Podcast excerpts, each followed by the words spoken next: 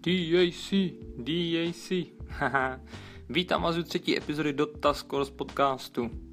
Dneska si zhrneme výsledky druhého dne na D A C a řekneme si pár novinek ze scény. Dneska vyšel nový patch sedm tečka dvanáct s některýma celkem zajímavými změnama a patch vyšel v době Major turné D A C, takže uvidíme, jak se s tím hráči poperou v následujících dnech. Ayo, Ricky a Spiritbreaker jsou podle mě největší změny v tomhle patchi. Je zde ale mnoho buffů a nerfů hrdinů, takže pokud byste měli rádi, měli byste zájem, tak určitě byste měli zhlédnout video o celkových změnách. Najděte ho na YouTube kanálu Dota Cinema, kde SunsFan rozebírá změny bod po bodu. Ale pojďme k D A C.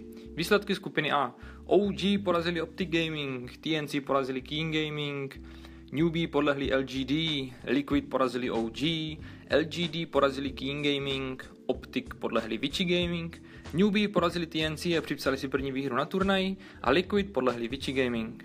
Pořadí po druhém dní ve skupině A je tady následující.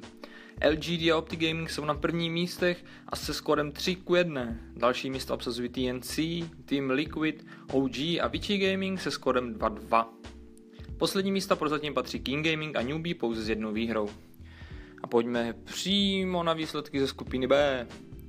Vici Gaming Thunder porazili Pain Gaming, Minesky porazili Efekty, Invictus Gaming podlehli Virtus.pro, Secret porazili V G J Thunder, Invictus Gaming porazili Efekty, Pain podlehli E G, Virtus.pro porazili Minesky a Secret podlehli E G.